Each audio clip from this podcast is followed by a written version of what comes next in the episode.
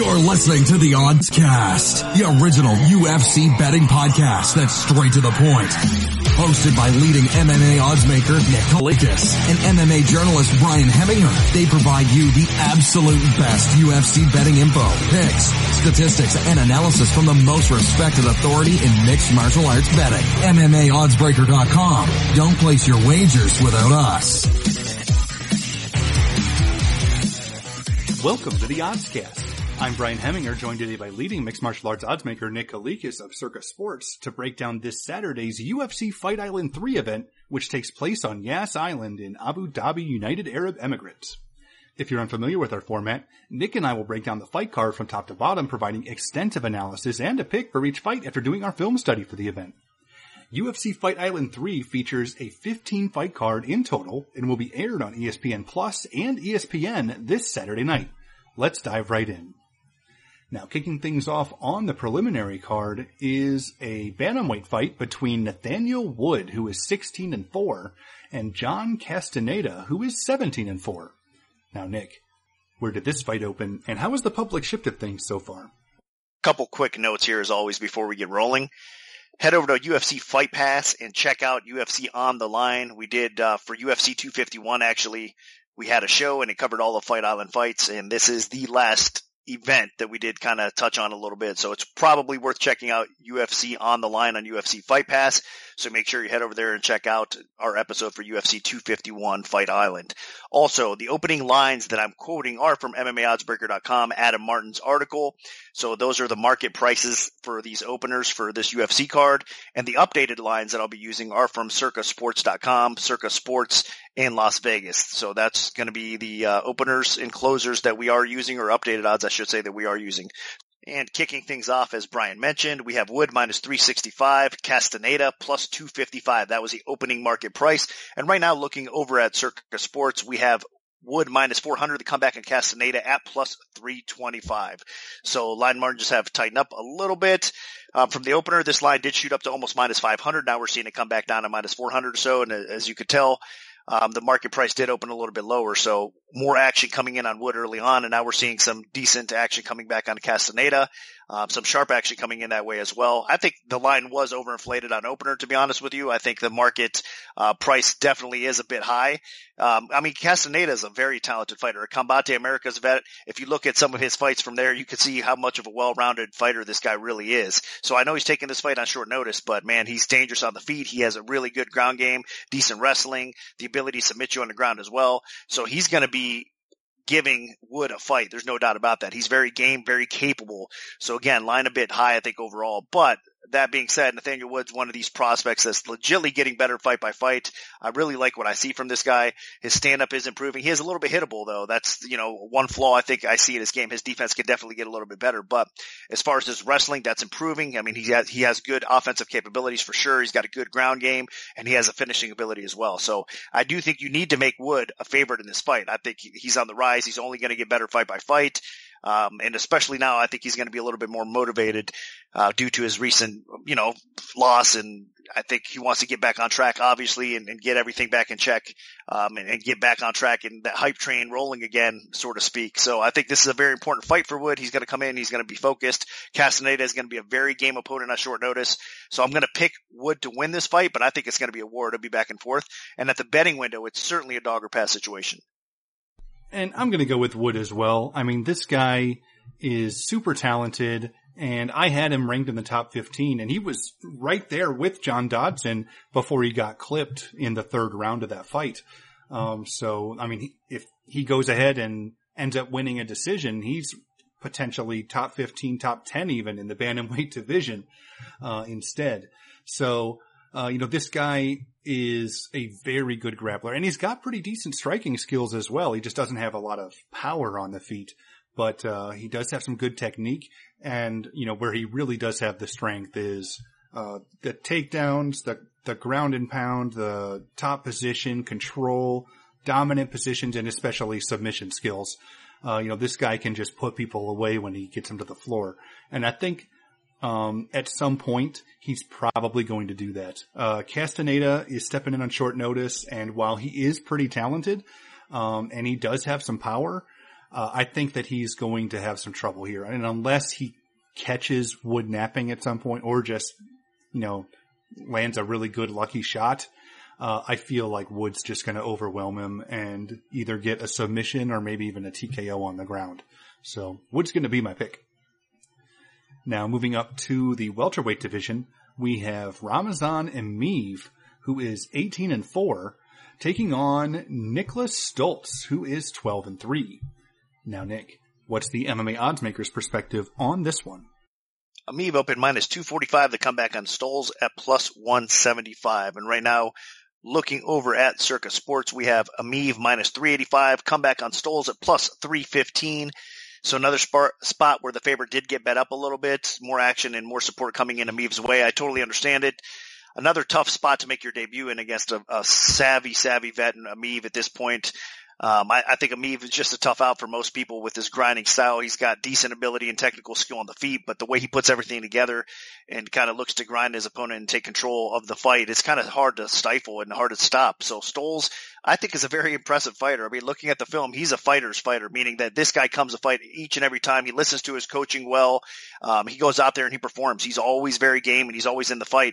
I think his movement on the feet can give Emeev a lot of problems. Um, and I think he's got you know, that kind of fight IQ and finishing capabilities as well. Like, so he'll, he's not going to give in, even if this fight is kind of a tough fight for him and he is getting grinded out. I mean, he's going to be game up until the, the end of the fight. I think the end of three rounds. I think Emeev's going to have trouble uh, stopping Stoltz in this spot. I think it probably does hit the scorecard. So uh, a lot to like about Stoltz. I just think stylistically it is a tough fight because Emeev is going to probably be able to control it a little bit more, pin him up against the cage, get some takedowns, and even on the feet it'll be fairly competitive. And Emeev I think will be pushing forward. Stoltz is going to be kind of on his back foot and utilizing some of those angles that he can be effective in though. So this is a pretty good fight. Um, again, line's probably a bit too high because Stoltz is better than what the current line indicates at this point, but hard not to pick Emeev in this spot. So my pick is Emeev to beat Stoltz in what should be a pretty good fight. And I'm right with you. Uh, Stoltz is talented and he does have the ability to win this fight if he can, you know, catch Emeev.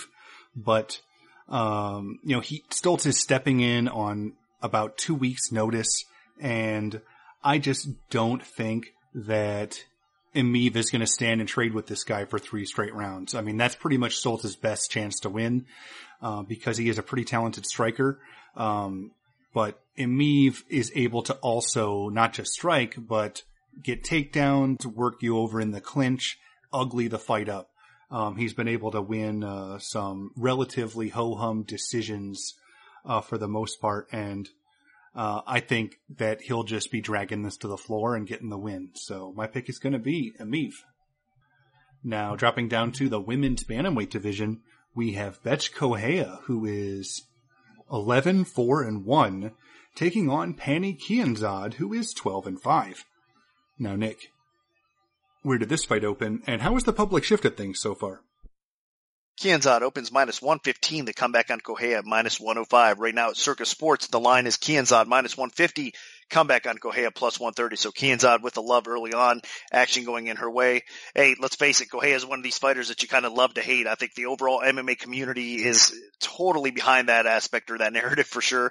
She just doesn't get a ton of respect at the betting window. I think as far as her UFC career from top to bottom, she's been a very underrated fighter. I like Correia as far as her ability to get in there and hang with some really talented fighters. She climbed her way up to the top, got a title shot, didn't work out well for her, but I'm saying she's a very capable fighter and a very respectable, I think, opponent for most of these ladies. I just think in this fight, it is a tough fight. I can understand why people were betting Kianzad in this spot.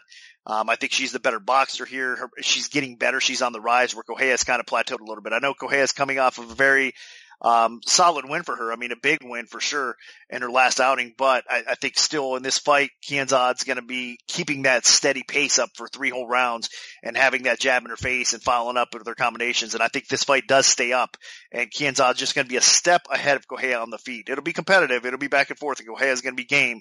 Uh, but I wouldn't be surprised along the way if Kianzad does land enough and, and kind of hurt Correia as, well. Correia has been absorbing some, uh, you know, some punishment as of late and, and it's been affecting her for sure. But that being said, she's still tough as nails for the most part. Um, and she's a game fighter as well. So like I said, should be a pretty competitive fight. Obviously it's a competitive line still, even at minus 150. Um, but I think it's a favorite or pass situation despite you just can't go too nuts with it. Cause if it does hit the scorecards, it could be 29-28 or we might even see a split decision type of fight. So be careful as this line kind of climbs a little bit. You don't want to really lay that much juice on this fight you got to be cautious with the price that you get and the amount that you bet. So my pick is Kianzad. I think she does get the win here over and it'll be a pretty solid win for her if she does.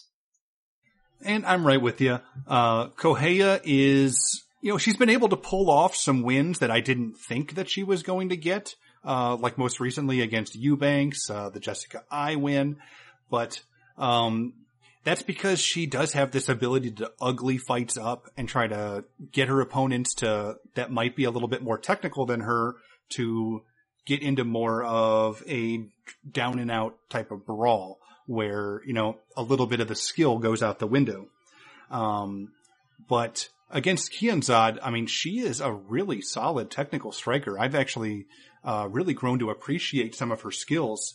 Um, and I think uh, in this fight, she is just going to be by far the the superior striker. She's got uh, superior boxing, superior kickboxing, and she's able to, I think, uh, outpoint Correia and utilize her distance.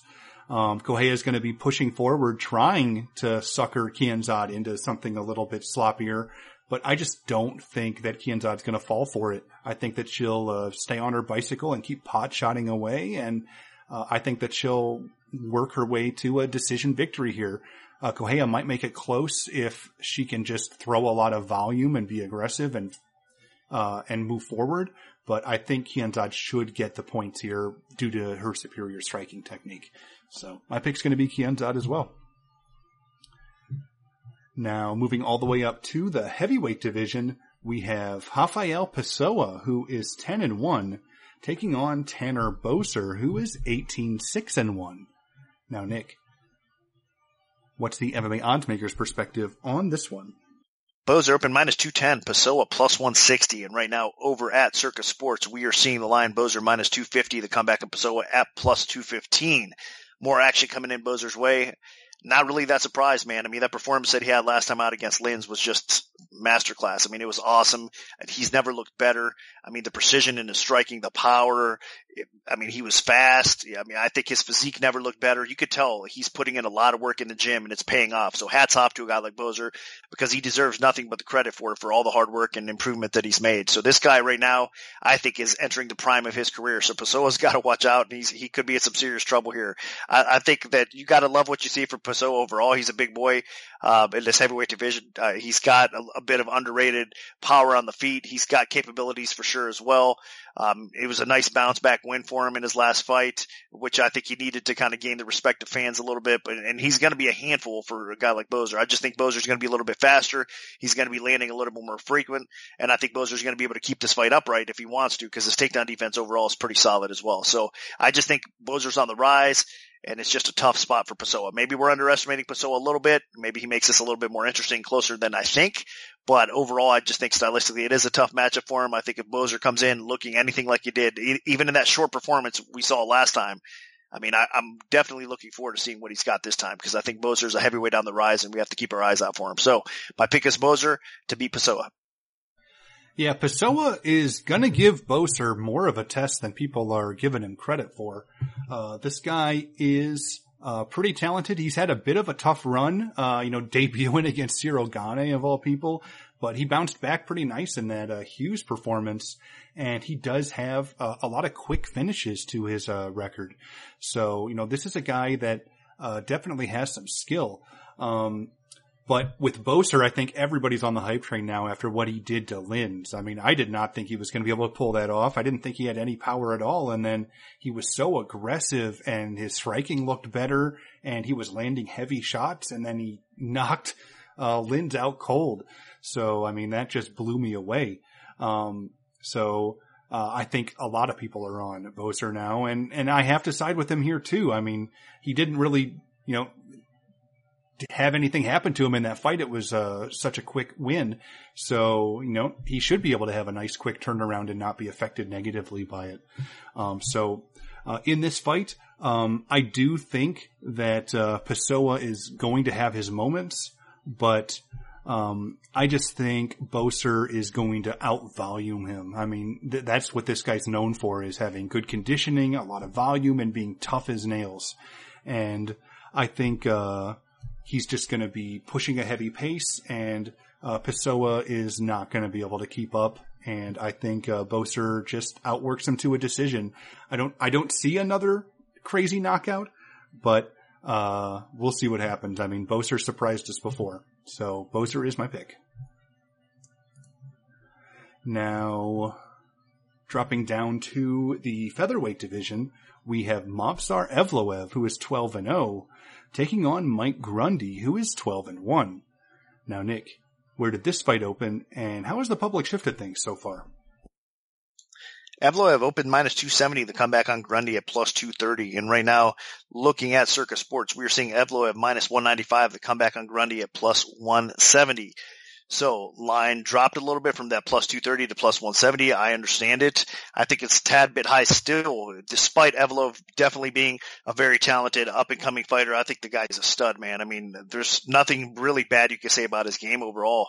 I think so far he's been in the octagon with two very tough opponents and he's done what he's had to do and he's looked impressive doing so. I mean, this guy's a complete fighter in all aspects of the game. He's got really good stand up. He puts it on you. He puts a pressure on you. His, he throws combinations. He's kind of relentless uh, when he pushes forward and keeps a high pace. He mixes in wrestling when he has to. He's got a good ground game. So, I mean, like I said, very quality wins thus far in tough tests to date. So I, I like what I see in Evloev's game. Um, the problem here is I think Grundy, man, I think he's a bit underrated to be honest with you. I, I like what I see in his game as well. I mean, this guy more well known for his wrestling. Obviously, that's his background.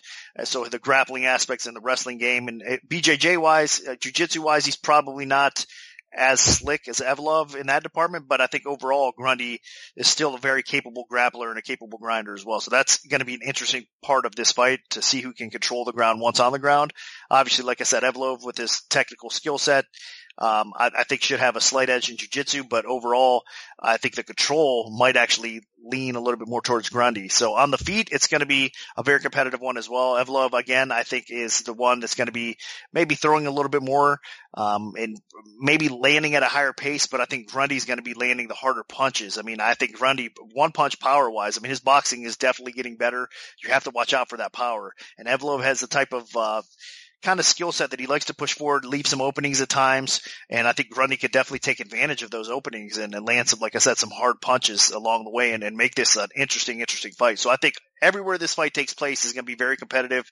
I actually lean a little bit more towards uh, Grundy in this fight because I think that, I mean, the problems he can present along the way with stifling Evloev's uh, grappling and ground game to the problems he presents with his boxing and his power, I think is, is ripe for the picking here. And I I think it's going to be a very tough fight for Evloev in this spot. So I'm, I'm looking at it, it's a dogger pass situation for sure. I think the line's still a little bit high, like I said, but I mean, these are definitely two, two very high caliber fighters. And I think the winner takes a huge step up in the featherweight division towards, uh, you know, potentially a title shot. I'm not saying they're in the mix right now, but these guys are two to watch out for. So very important fight for both of their careers. I'm going to slightly lean towards Grundy and it's a dogger pass situation in my opinion.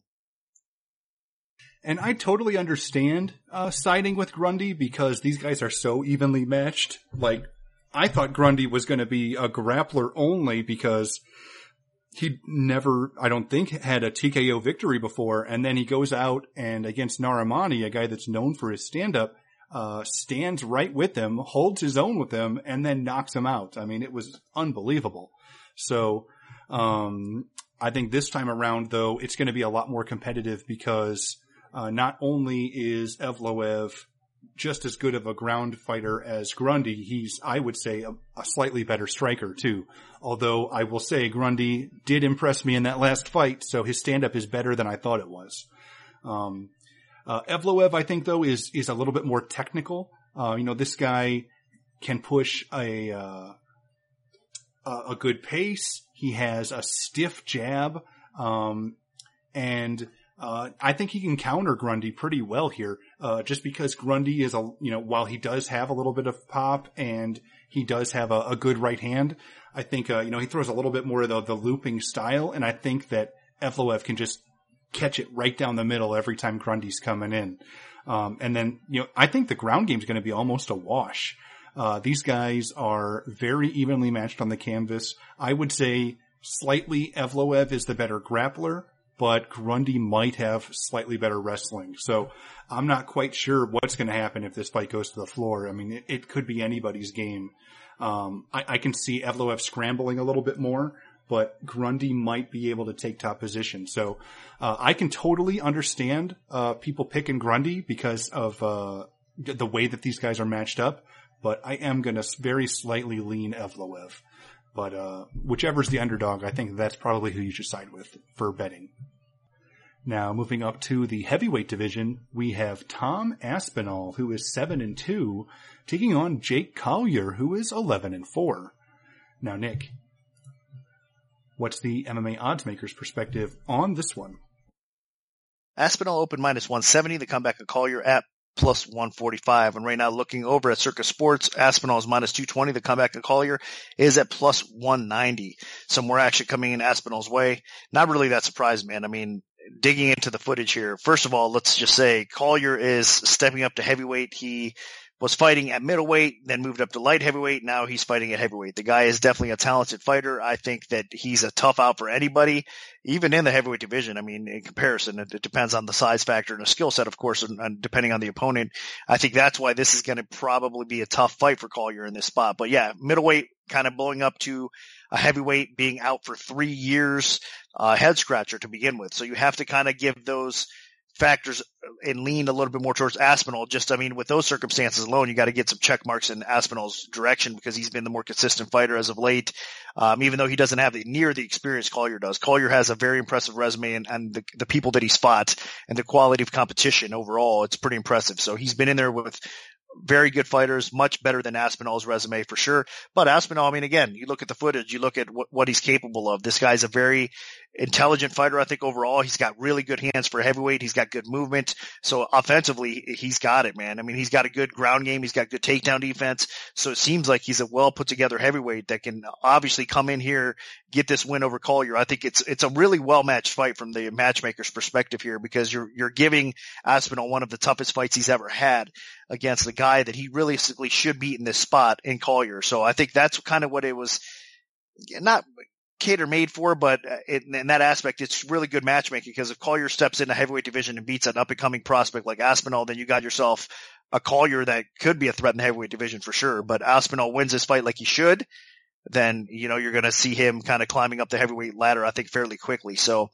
I like what I see from Aspinall. I think he's going to be too much. I think he's got better cardio overall, um, even though a lot of his fights end fairly quickly. I think Collier does slow down as the fight progresses. Maybe at heavyweight that won't be as much of an issue, but I don't have confidence at, especially him being out as long as he has. So overall, I think Aspinall is going to kind of, as this fight progresses, start to pick Collier apart and find a spot to either win this fight inside the distance or if it somehow hits the scorecards, I don't think it will, but if it does, I think Aspinall wins there as well. So the pick is Aspinall and the line is probably still a favorite or pass situation. You just can't get too crazy with it as it rises as well. And right now it's at minus 220. So there's not much room left to, uh, to make a play here if you're going to make one. So I'd get on it quick if so. And I agree with you. I think, uh, you know, Collier just isn't at that same technical level that Aspinall's at. You know, this guy is a really talented kickboxer, uh, and he puts people out cold. Um, and Collier, while he is uh, pretty pretty good, and he has pulled off a few quality wins. You know, this guy started in the UFC at middleweight, and he has just slowly worked his way up to the heavyweight division now. Um, I think uh, this time around, you know, we're not seeing him. This is the first time we've seen him since 2017, and uh, that's that's tough. So uh, for him to be moving up to the heavyweight division and taking on somebody with the striking ability of Aspinall, uh, I think that's asking a lot. And unless Collier is going to be really aggressive in trying to drag this fight to the floor and make it ugly, I think it's only a matter of time before he gets clipped because he's been knocked out before at lower weight classes and against a big, strong heavyweight like Aspinall with really good striking. I mean, he's just asking to get knocked out cold. So I'm going to go with Aspinall. I think that he wins by knockout probably in the first round. Now, Dropping down to the welterweight division, we have Nicholas Dalby, who is 18-3 and 1, taking on Jesse Ronson, who is 21 and 10. Now, Nick, where did this fight open, and how has the public shifted things so far? Dalby open minus 500 the comeback on Ronson at plus 375. And right now at Circa Sports, it's minus 250 for Dalby, the comeback on Ronson at plus 215. Obviously, the line opened a little bit too high, to say the least. Ronson is such a good fighter, man. That's what makes me mad about this spot here because he's been so underrated throughout his career. If you look at the UFC stint that he had, you know, before he's making his return here, man, what a tough, tough three fight skid that he went on. I mean, all split decisions, all very capable wins for him. I mean, in there against really good competition. So then, you know, obviously getting bounced from the UFC, didn't get enough time to, to get in there and, and, prove that he belonged or whatnot. But outside of the UFC, he fared fairly well. Fought some really good competition uh, outside of the UFC as well. Had a couple losses, of course, but that being said, proved again that he do- definitely deserves to be on this roster and get another chance and make another run here. But unfortunately for him, he's stepping in on short notice, going up a weight class from lightweight to welterweight against a very up and coming fighter in his own right, Dalby. I mean, I think Dalby's made a lot of improvements in his game and his second stint in the UFC. So a lot to prove here from both fighters. But again, according to the opening betting line to where it's at now, I think right now you're seeing a much more fair line. Dalby should not have been a minus 500 favorite. Um, I think honestly, minus 250 is probably a little bit high as well. I think you can make a case for this being closer to minus 200 fight. So it is a dog or pass situation because I think Ronson, even at welterweight, is going to give Dalby everything he can handle. But I think as far as conditioning goes, as far as control goes, as far as ground game, there's just some slight edges Dalby does have um, over Ronson. I think it'll be fairly competitive on the feet as well. But make no mistake, again, Ronson typically does have decent takedown defense and he's got good striking. I think out of the two, he's probably got the better striking. But well, can he keep it up for three steady rounds? I, I think Dalby can, and Ronson might start to slow down a little bit. So again, the edge does go to Dalby. I understand it, but it's a dog or pass situation in my mind. You cannot lay the chalk against a guy like Ronson, been underrated, like I said, throughout his career and he could very well be a live dog here in this spot. So the pick is Dalby. Um, but again, be cautious if you're betting this fight.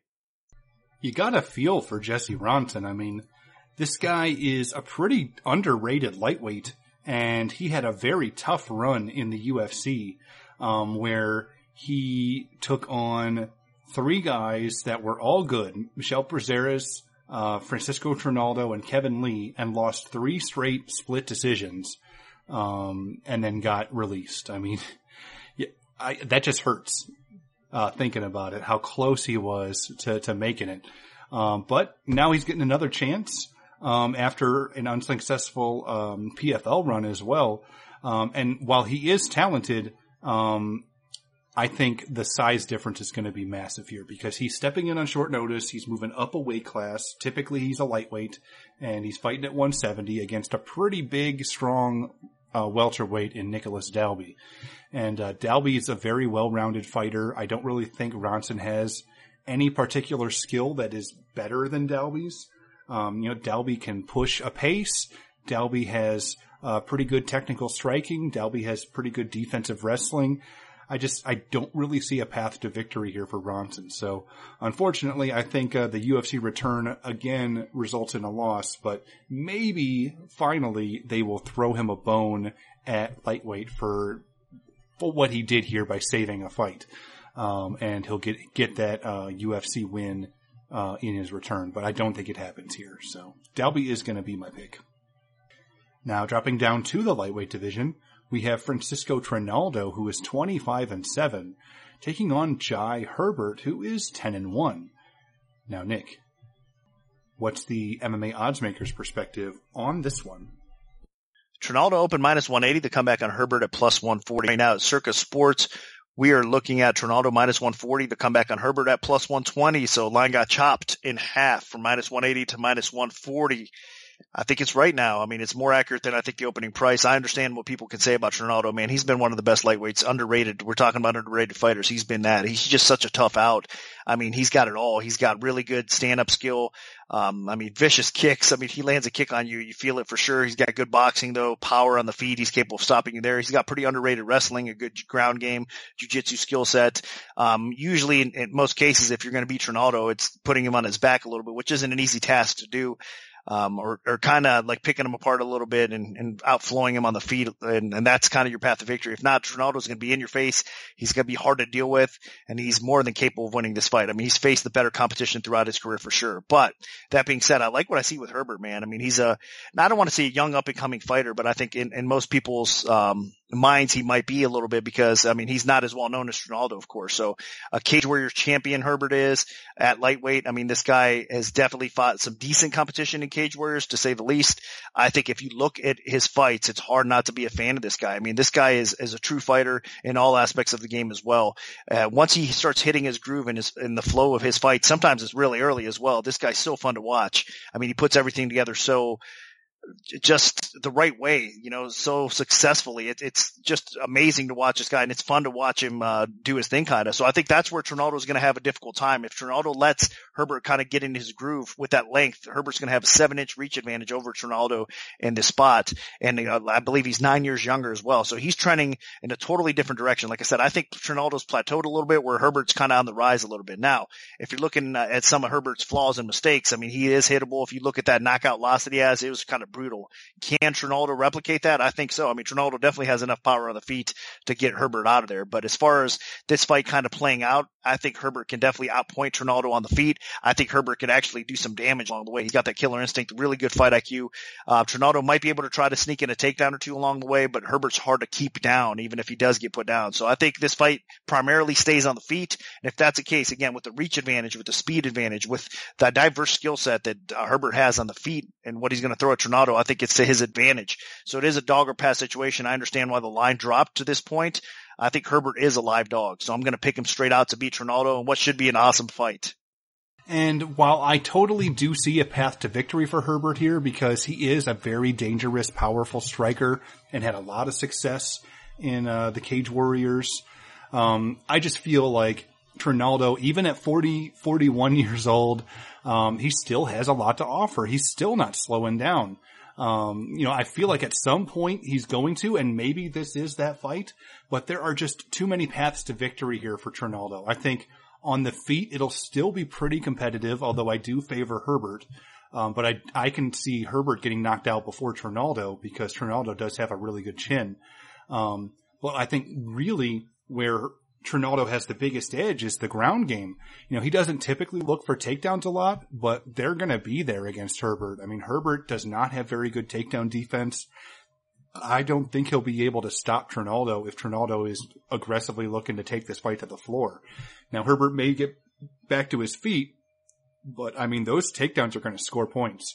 And if it's competitive on the feet, but Trinaldo's mixing in takedowns, you're going to have to side with Trinaldo.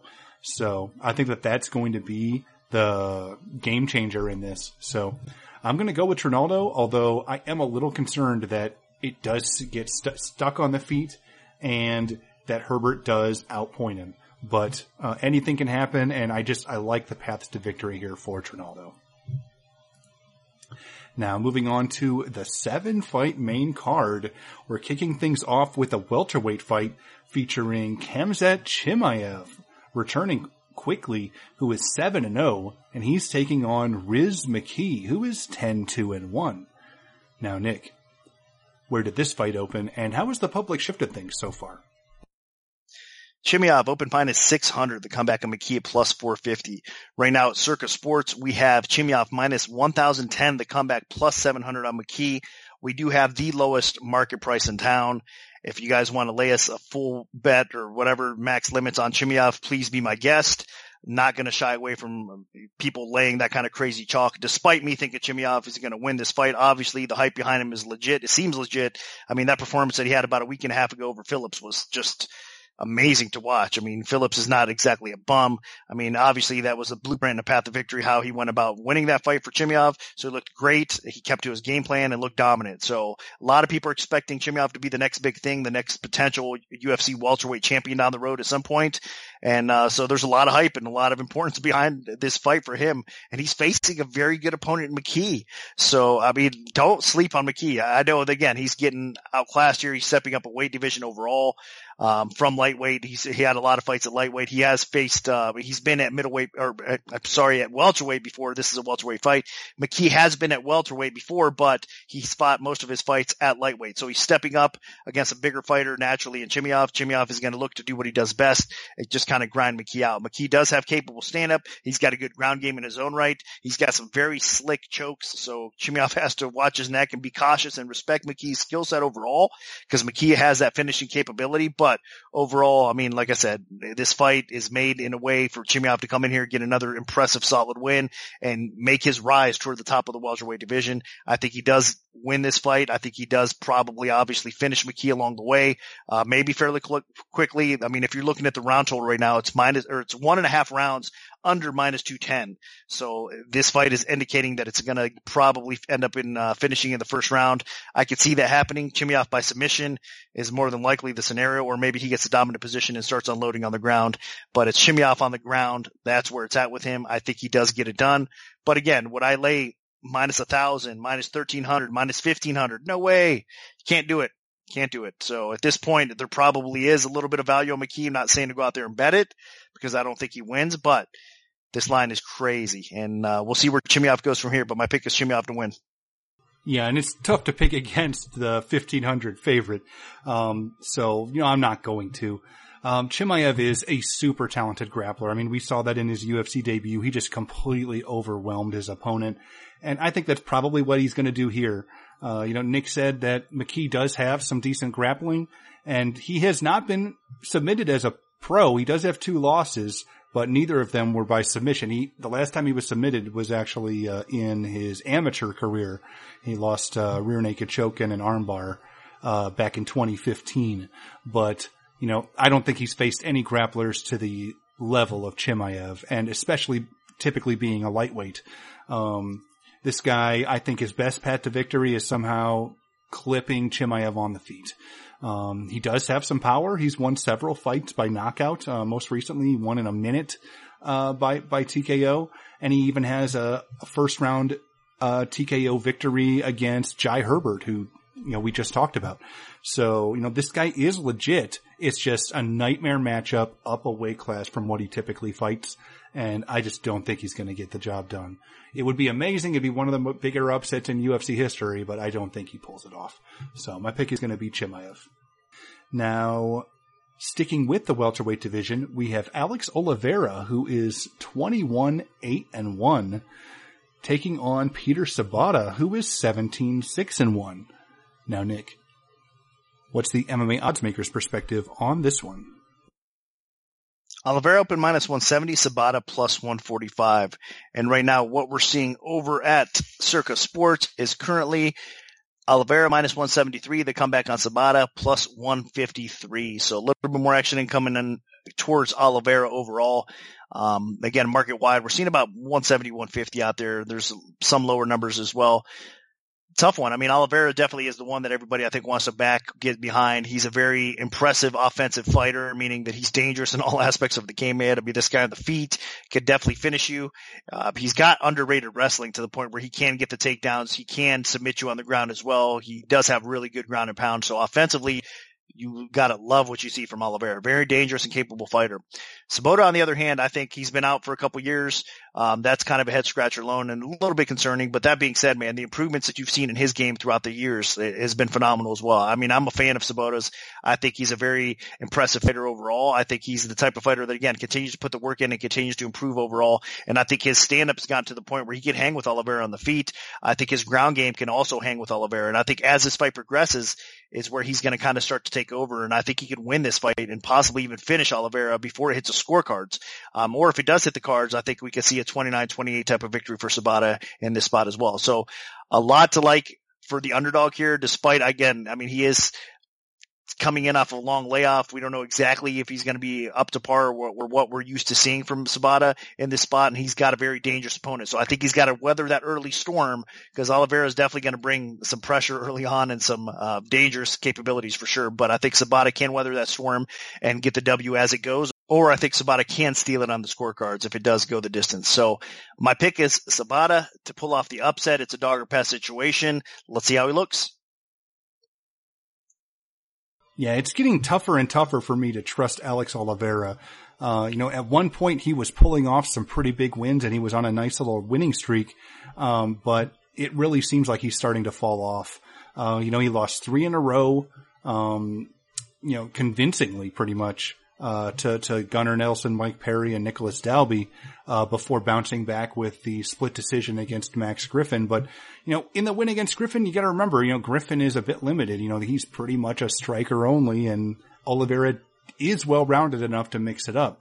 Um, Sobotta though is just as well rounded as Oliveira. You know, he has a pretty good ground game. He's got pretty good wrestling. He's a decent striker. Um, but I think what he has going for him over Oliveira is the fact that Sobotta uh, can go the distance without really slowing down in the third round. And while I do think that this is going to be competitive because both guys are pretty evenly matched in all their skills, um, what Sobotta has over Oliveira is the fact that he can push a high pace for all three rounds. And I see Oliveira fading as this fight wears on. That's happened to him multiple times throughout his career where he started strong, slowed down, and then his opponent, you know, pulled something out later. Um, and I think that that's probably what happens here. You know, I can definitely see Oliveira winning one of the first two rounds, but I see Sobotta definitely winning the third round. And it just boils down to can he win one of the first two rounds? And I think he can. So I'm going to go with Sobotta. I think he wins a decision here. Now moving up to the light heavyweight division, we have Paul Craig, who is 12, 4 and 1, taking on Gadzhimurad Antigulov, who is 20 and 6. Now, Nick, where did this fight open, and how has the public shifted things so far? Antigulov minus 125, Craig plus 105. And right now, what we're seeing over at Circa Sports is Craig minus 130, the comeback in Antigulov at plus 110. So line flipped, Craig becoming the favorite. I'll tell you what, man, Craig, eh, you cannot count this guy out. You got to respect this guy. I think at the beginning of his career, a lot of people weren't taking him serious as a fighter, but what he's done as of late, I think you have to definitely take your hat off to Craig because man, I mean, the guy brings it. He's there to fight. He's there to finish the fight and he's dangerous and he's capable. He's going to be four inches taller, uh, six inch reach advantage over Antigulov in this fight. Um, and again, he showed us a lot as of late. I mean, his, who would have thought he ever would have got a draw with Shogun Rua? I understand Shogun is at the end of his career and uh, he's on the decline, but still, I mean, that's a huge win for Craig. So that being said, Craig hangs in there, has gotten late finishes in his career as well. He's just dangerous everywhere the fight takes place. Probably has better conditioning overall, probably has better stand up a little bit. Antigulov has more of that maybe crazy one punch haymaker power on the feet a little bit. Um, he does tend to gas a little bit as the fight progresses. Um, he is kind of a early, going to finish you early or, or kind of gas and, and, not finish you and have problems as it, as it goes late type of fighter. So he's definitely a front runner in most cases. And he, he's capable of finishing the fight more times than not though in that kind of short time span. I mean, the guy's super aggressive, especially on the ground. Um, he's got six, six submissions. So this is going to be just a crazy fight as it lasts. It's not going to go that long. I don't think. I think one of these guys are definitely going to get a finish. I think people are kind of sleeping into, into Gulov in this spot. Everybody's kind of leaning towards Craig because I think he has looked more impressive as of late. But stylistically, I think this could be a very bad matchup and dangerous matchup for Craig early on. I think Antigulov is one of those guys, like I said, early on, I think he come out aggressive and he could actually finish Craig probably by submission. On the ground here. Maybe land something crazy on the feet as well to get it there, or just gets the fight to the floor and ends up uh, grabbing Craig's neck and putting him out. So I like Antigulov slightly here, but man, is this going to be a crazy fight? It should be one of the best fights um, because I mean we just don't know what to expect. It's going to be a wild one for sure. So my pick, I'm going to go against the grain, going to go against all the Craig believers here, and uh, pick Antigulov to get the what should be a, a crazy win, I guess. And I'm in the same boat. I mean, you really can't trust either of these guys. Uh, they both have been finished very quickly multiple times now in their UFC run. And they also have multiple really quick finishes on their records. Um, uh, neither of them has a particularly good chin. Um, neither of them is a particularly good striker, although Craig has made some strides in that department and he has had some moments on the feet in his UFC run. Um, and then on the ground, they're both sensational. I mean, Craig has multiple quality submission victories and, um, Antigulov was just putting people away in a minute in both of his first two UFC fights. I mean, Antigulov hasn't even seen the second round yet in his UFC career. He's got two first round submissions and he's been knocked out twice in the first round. So, uh, I mean, this one could honestly go either way. Um, it just boils down to, I think, uh, Craig being a little bit more of a technical striker and just being a little bit more experienced striker. And I think that that's why people are siding with him. But I still believe in Antigulov's ground game. I mean, this guy's ground game is ferocious. I mean, he is so aggressive looking for finishes. And, you know, Craig is definitely capable of finishes as well. But I just really think that Antigulov is going to hunt for something and catch Craig in a submission. Um, I could be completely wrong. This could backfire on me horribly and Craig could destroy Antigulov. Um, because Antigulov has looked like crap his last two fights, but I'm going to side um, with Antigulov here. I think that he gets a. Uh, I think he actually submits Craig along the way. Now dropping all the way down to the women's strawweight division, we have Carla Esparza, who is 16 and 6, taking on Marina Rodriguez, who is 12 0 and 2. Now, Nick, what's the MMA odds makers perspective on this one? Rodriguez opened minus 140. to The comeback on Esparza at plus 120. And right now, what we're seeing over at Circa Sports, Rodriguez up to minus 180. to The comeback on Esparza at plus 155 some more action coming in Rodriguez's way. Not really that surprised, man. I think she is definitely the future of this weight class. There's no doubt about it. I think, I mean, there's so much like about Rodriguez. She's getting better. Obviously, she's known for her striking. She's got a lot of length in this weight class um, over most of her opponents. She's got that tenacity, that kind of nasty skill set, and the ability to finish on the feet. I think um, clinch game is outstanding. Keeps the distance well. Utilizes that reach. It, it's just a beast to watch in a good way. I mean, in the octagon. But that being said, she definitely has a stylistic nightmare matchup in front of her in Esparza. Rodriguez has had some problems in the past with girls that were able to take down and beat her on the ground, and that's still her weakest part uh, of her game, and she's developing that aspect of her game still. So Rodriguez has made improvements, and she's no slouch on the ground. But when you have a more dominant opponent um, in that specific area like Esparza is, then it should be an interesting fight. And that's why I think you have to uh, respect Esparza and the line's getting a little bit out of hand at this point. I love Rodriguez. Like I said, I think she's possibly, I mean, a future champion in this weight class in women's strawweight division. But that being said, I mean, she has to get through Esparza, and Esparza knows how she has to win this fight. Even though her boxing has gotten better, she's capable of doing okay on the feet against Rodriguez. She's not going to want to stay up there long. She's going to want to close this gap, get inside, try for the takedowns, get this fight to the floor, try to finish Rodriguez on the ground as well. So that's her path to victory.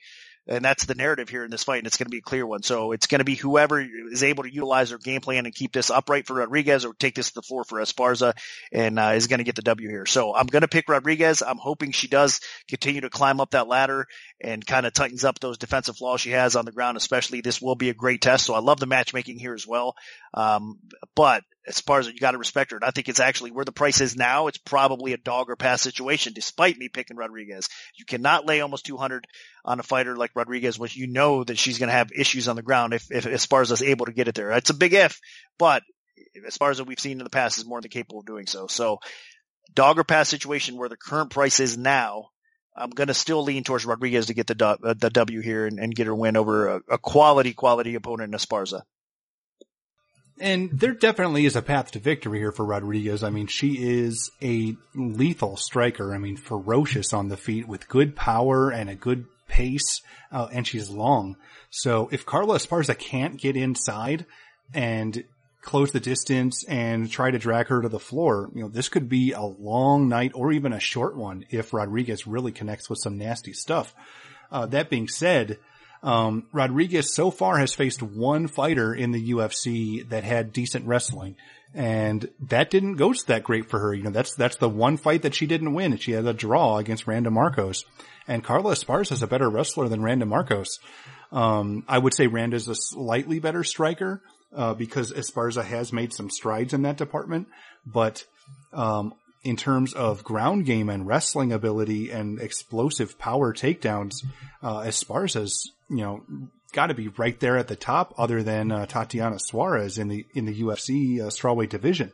So, um, this is going to be a huge test for Rodriguez. If she passes this, then yeah, she is potentially title material. But so far, you know, she doesn't really have a lot of quality wins inside the octagon yet. Uh, her best one was her most recent performance against Tecia Torres. Um, now, if she's able to, you know, pass this test, then yeah, she absolutely, um, could get the, you know, some, a title shot down the line. But, you know, so far she's faced two, you know, people that have good ground games, not just Markos, but, uh, Calvillo. And in both situations, you know, she was not able to get the win. Uh, the other one was a, they were both majority draws. So I'm going to side with Carla Esparza. I think that, uh, the takedowns will come. Um, Rodriguez is uh, a dangerous striker, but Esparza's made enough strides in that department that Rodriguez might have to respect her striking a little bit, and I think that that will open up some takedown opportunities.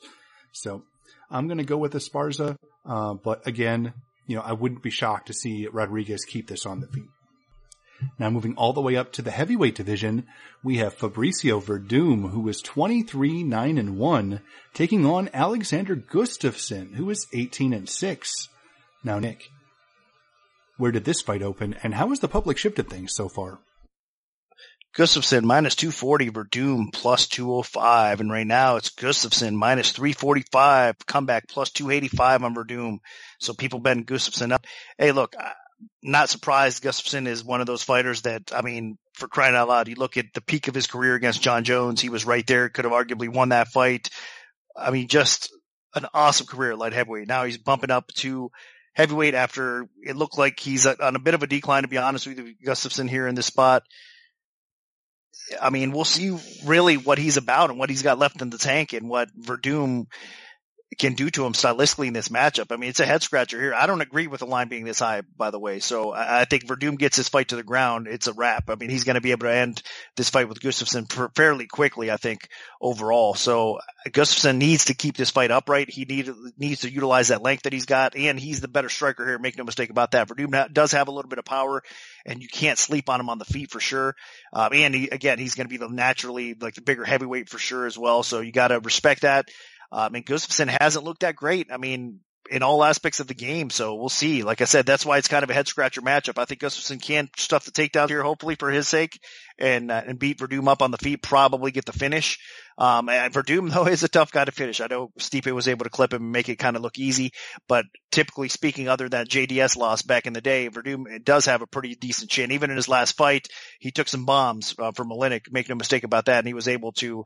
I mean, it wasn't looking good for him, and, and he, in result, he ended up losing that fight in a competitive but controversial type of decision. But that being said, his chin still still withheld um, a big heavyweight kind of you know hitting him, landing pretty flush on him and pretty hard. So I think Werdum does have enough left as far as chin goes. So this isn't going to be an easy fight in that aspect either. But I think Gustafsson can definitely get the job done, or if it does go all three rounds, he can outpoint Werdum on the feet and, and, get the W that way. But make no mistake, again, what makes this fight difficult is all it might take is one takedown or one back take for Werdum to get this W here. So I would not lay it. Um, I'm staying away from this fight altogether. I, there's probably some value on Werdum with me saying what I said, but I, I, just don't trust either one of these guys at this point in their career. To be honest with you, it should be a very high level fight, and I think it's a, a good matchup, and I like it as far as matchmaking again for the heavyweight division with Gustafsson stepping up in weight class. This is probably a really good test for him, so I do understand it. I just in a way have a trouble like dissecting this fight and, and seeing realistically who's going to win this fight. So I'm going to lean with the favorite here, Gustafsson, and it's probably a dog or pass situation, but I'm staying away from it personally.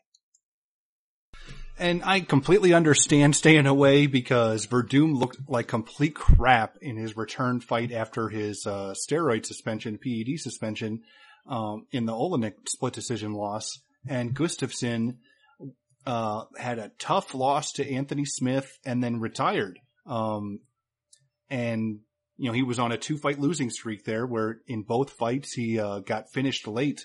So, you know, I'm a little concerned absolutely about what he has left in the tank. Now he did have, uh, an exhibition win, uh, last December. So it did, does seem like he was scratching the itch again a little bit, but, uh, moving up to heavyweight, uh, saying that he's, you know, got his motivation again. He didn't, you know, put, putting the retirement behind him. Um, it's tough to trust, but he is younger uh, by a pretty significant margin than Fabricio Werdum, and he is still a really good striker with some decent pop in his hands. And uh, while neither of them have particularly good chins, um, Gustafsson can still go for three rounds. And Werdum, he was gassing in the first round against Oleinik.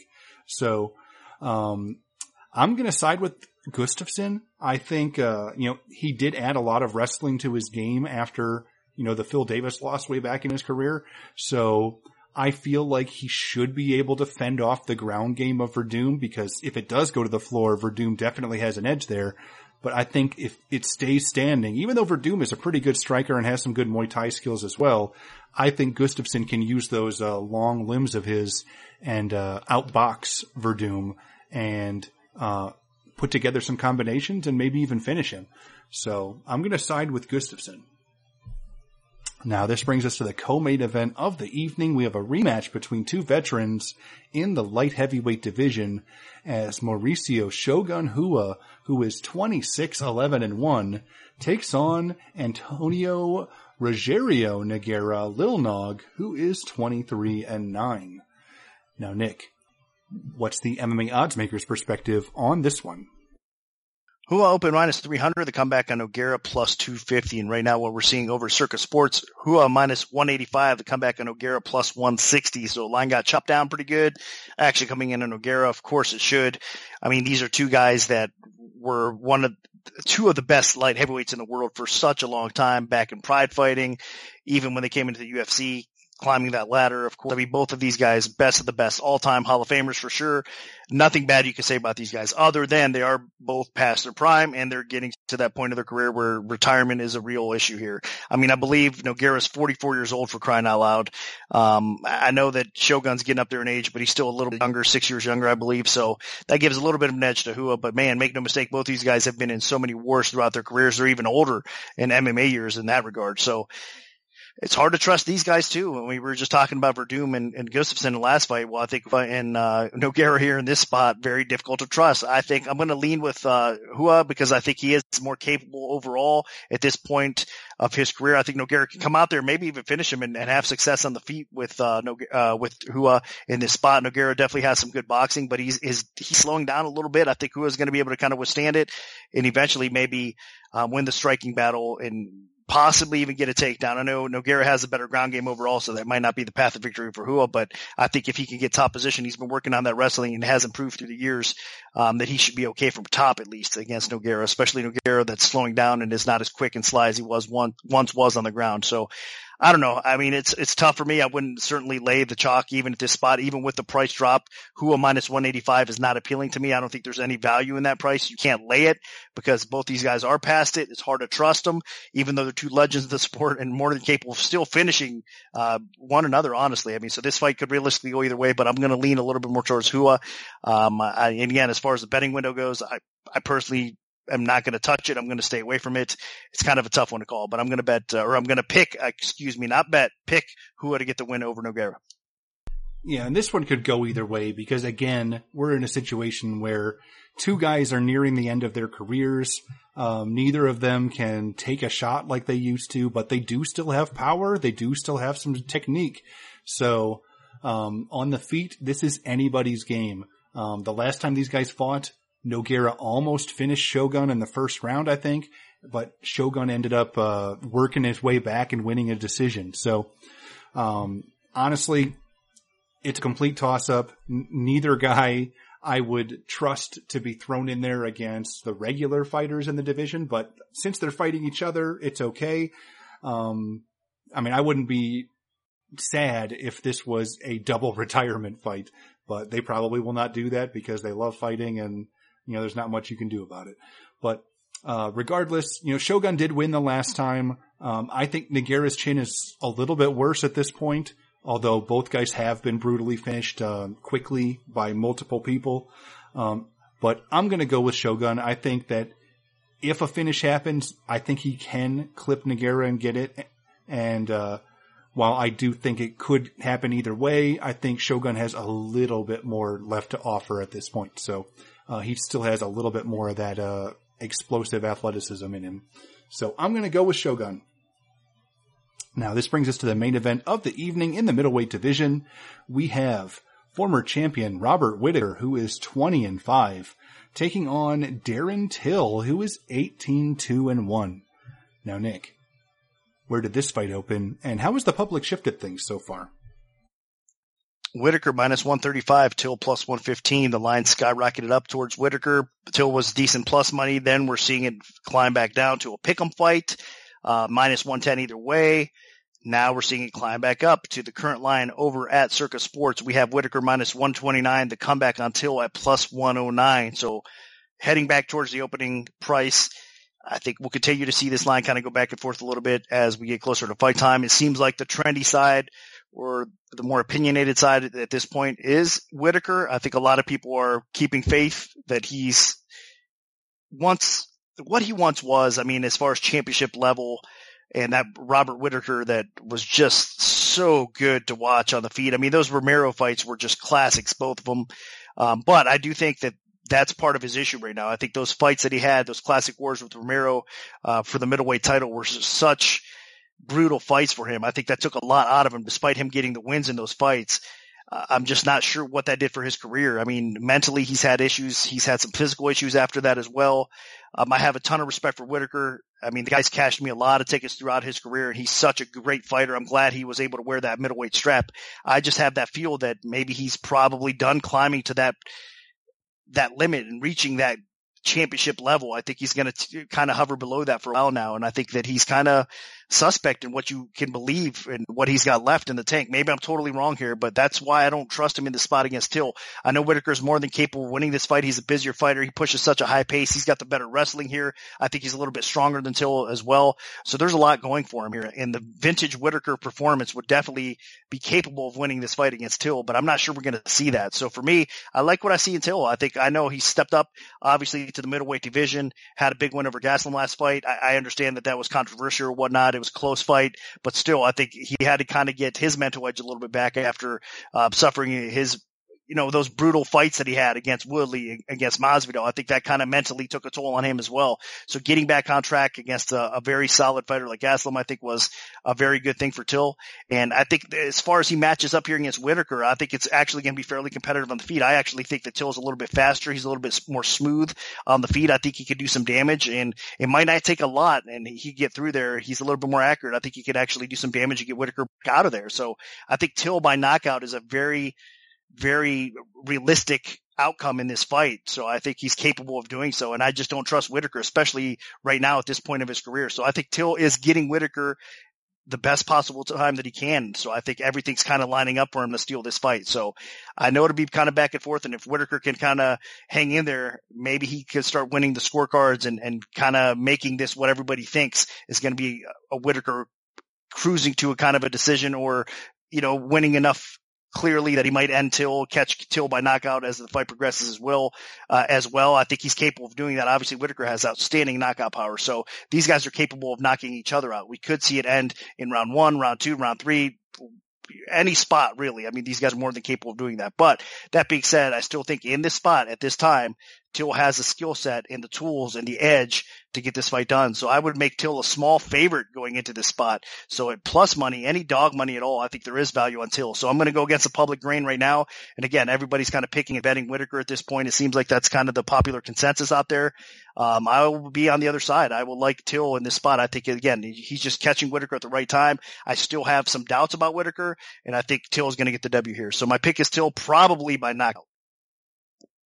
And I think this is a pretty evenly matched fight, but I really do still like Robert Whittaker. Uh, my only concern, as you know, Nick has brought up, is that Whittaker did take a ton of damage in those Romero battles, uh, where you know he won the the title. Now, in this fight, the the biggest concern for me is uh, you know, Whittaker's durability because you know when he moved up to the middleweight division, it seemed like his chin got so much better and he was able to take shots. And that's what really helped him go on that tremendous stretch where, you know, he worked his way up and became champion and then defended the belt. Um, but in those Romero losses or wins, he took a ton of damage and then Adesanya was able to completely take him out in the second round. So you know, is he going to be able to take a shot against Darren Hill who, or Darren Till who hits extremely hard? Um, that being said, Till also, you know, was knocked out pretty brutally by, uh, Masvidal and then he got hurt by Woodley before that. So it's not like he's, you know, not capable of getting finished either. Um, and, but when he moved up to, to middleweight, he looked okay. And, uh, you know, it wasn't the greatest performance, but he got the win against, uh, Gastelum to, to put himself in this position.